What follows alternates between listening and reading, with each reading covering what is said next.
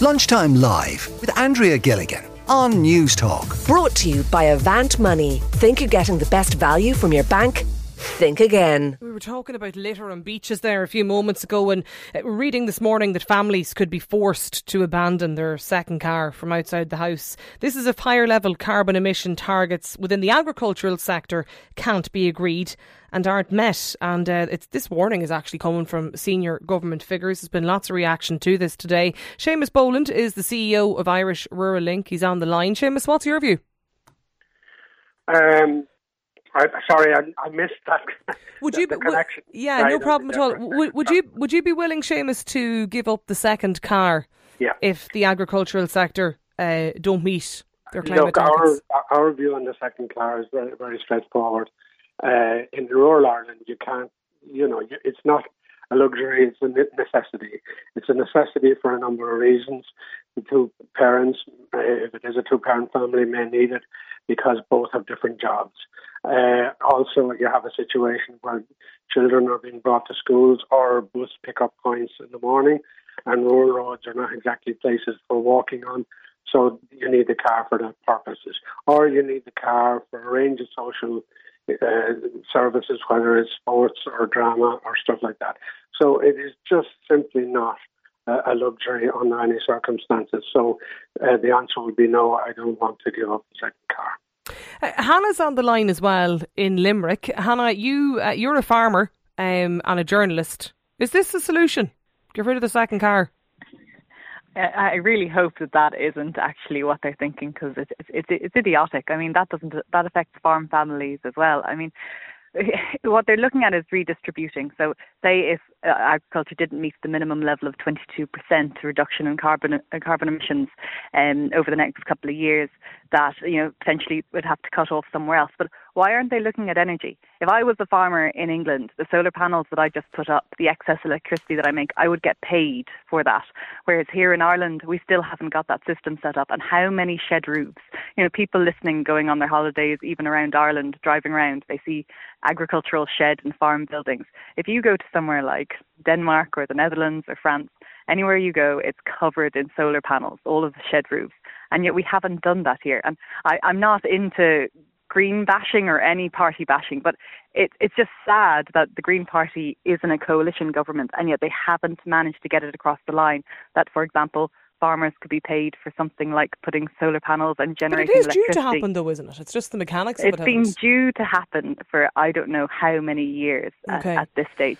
And even I, for me, just personally, putting up solar panels, I could have got a 40% grant um, if I'd got, gone through the agricultural mechanisms for it. But then I wouldn't have been able to use it on the house, and I'm still not able to, you know, receive any any um, any money for excess electricity. It just it doesn't make sense. Yes, we need to incentivize farmers, and I'm not interested in putting my head in the sand when it comes to carbon emissions.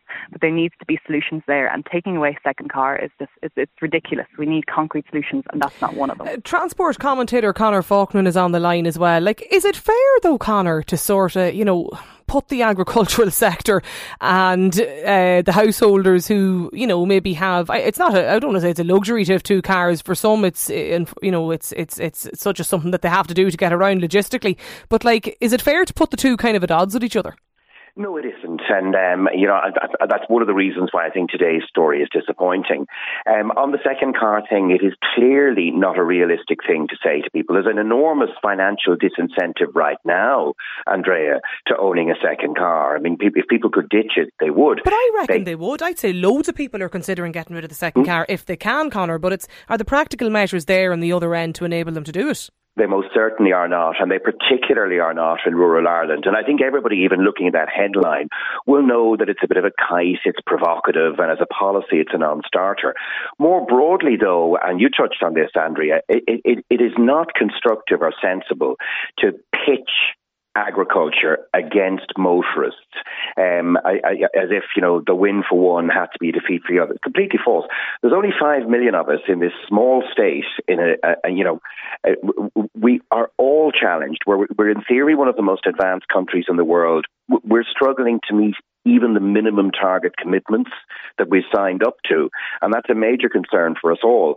Now, defend the sectoral interest, if you like, the motor car through electric cars and through technology is actually making a tremendous amount of progress, and that's obviously a good thing. I mean, the footprint from the private cars getting smaller and smaller and smaller, that's great. It's a much more complicated issue in agriculture. Um, I, I said before that when it comes to cars, five million people in Ireland, we're tiny. We're only a dot on a dot. When it comes to agriculture, we're an important country and, and agriculture is very important to us. Uh, so you can't just throw out simple sound bites like, you know, you either cull the national herd or you get rid of all second cars. You know, not, neither of those things are sensible as policies and neither of them really help in terms of Ireland collectively um, pulling on the same rope and, and achieving the, car- the targets we've committed to.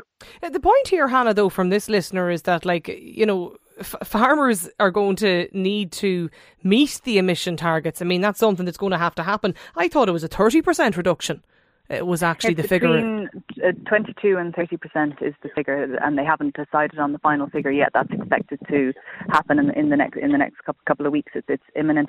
But I mean, like the thing is, like I'm not interested in sticking my head in the sand on this as a as a farmer, and that's why I went and paid for solar panels off my own bat. You know, I didn't get I didn't get the 40 percent grant for them because I, I I just I, I would have had to wait too long. Because even if I wanted to put over over half of the roof in solar panels, want to cover over half the roof in solar panels, I would have needed planning permission for my shed roof. That's ridiculous. Okay. You know, and I'm not I'm not you know, I'm not interested in handouts or not interested in like I said, sticking my head in the sand. But we need concrete solutions yeah, and we're okay. so far behind what's happening on the continent. Just just on those concrete solutions, Seamus, like if we're talking about forcing families to give up the second car, could we not change the language to perhaps encouraging them to do it?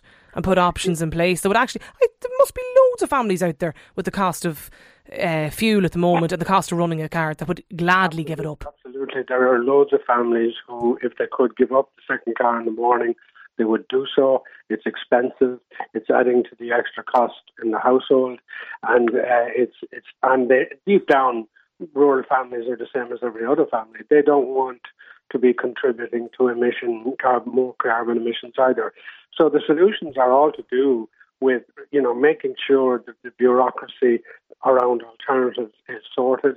Even doing electric cars, you know, we still need a lot more charging points yeah. in the area. But also, the, there is still a wide gap in the cost of buying an electric car, given that the second car in a rural area is probably, you know, a 2005 car, maybe, or even older, uh, just used for running around terribly inefficient.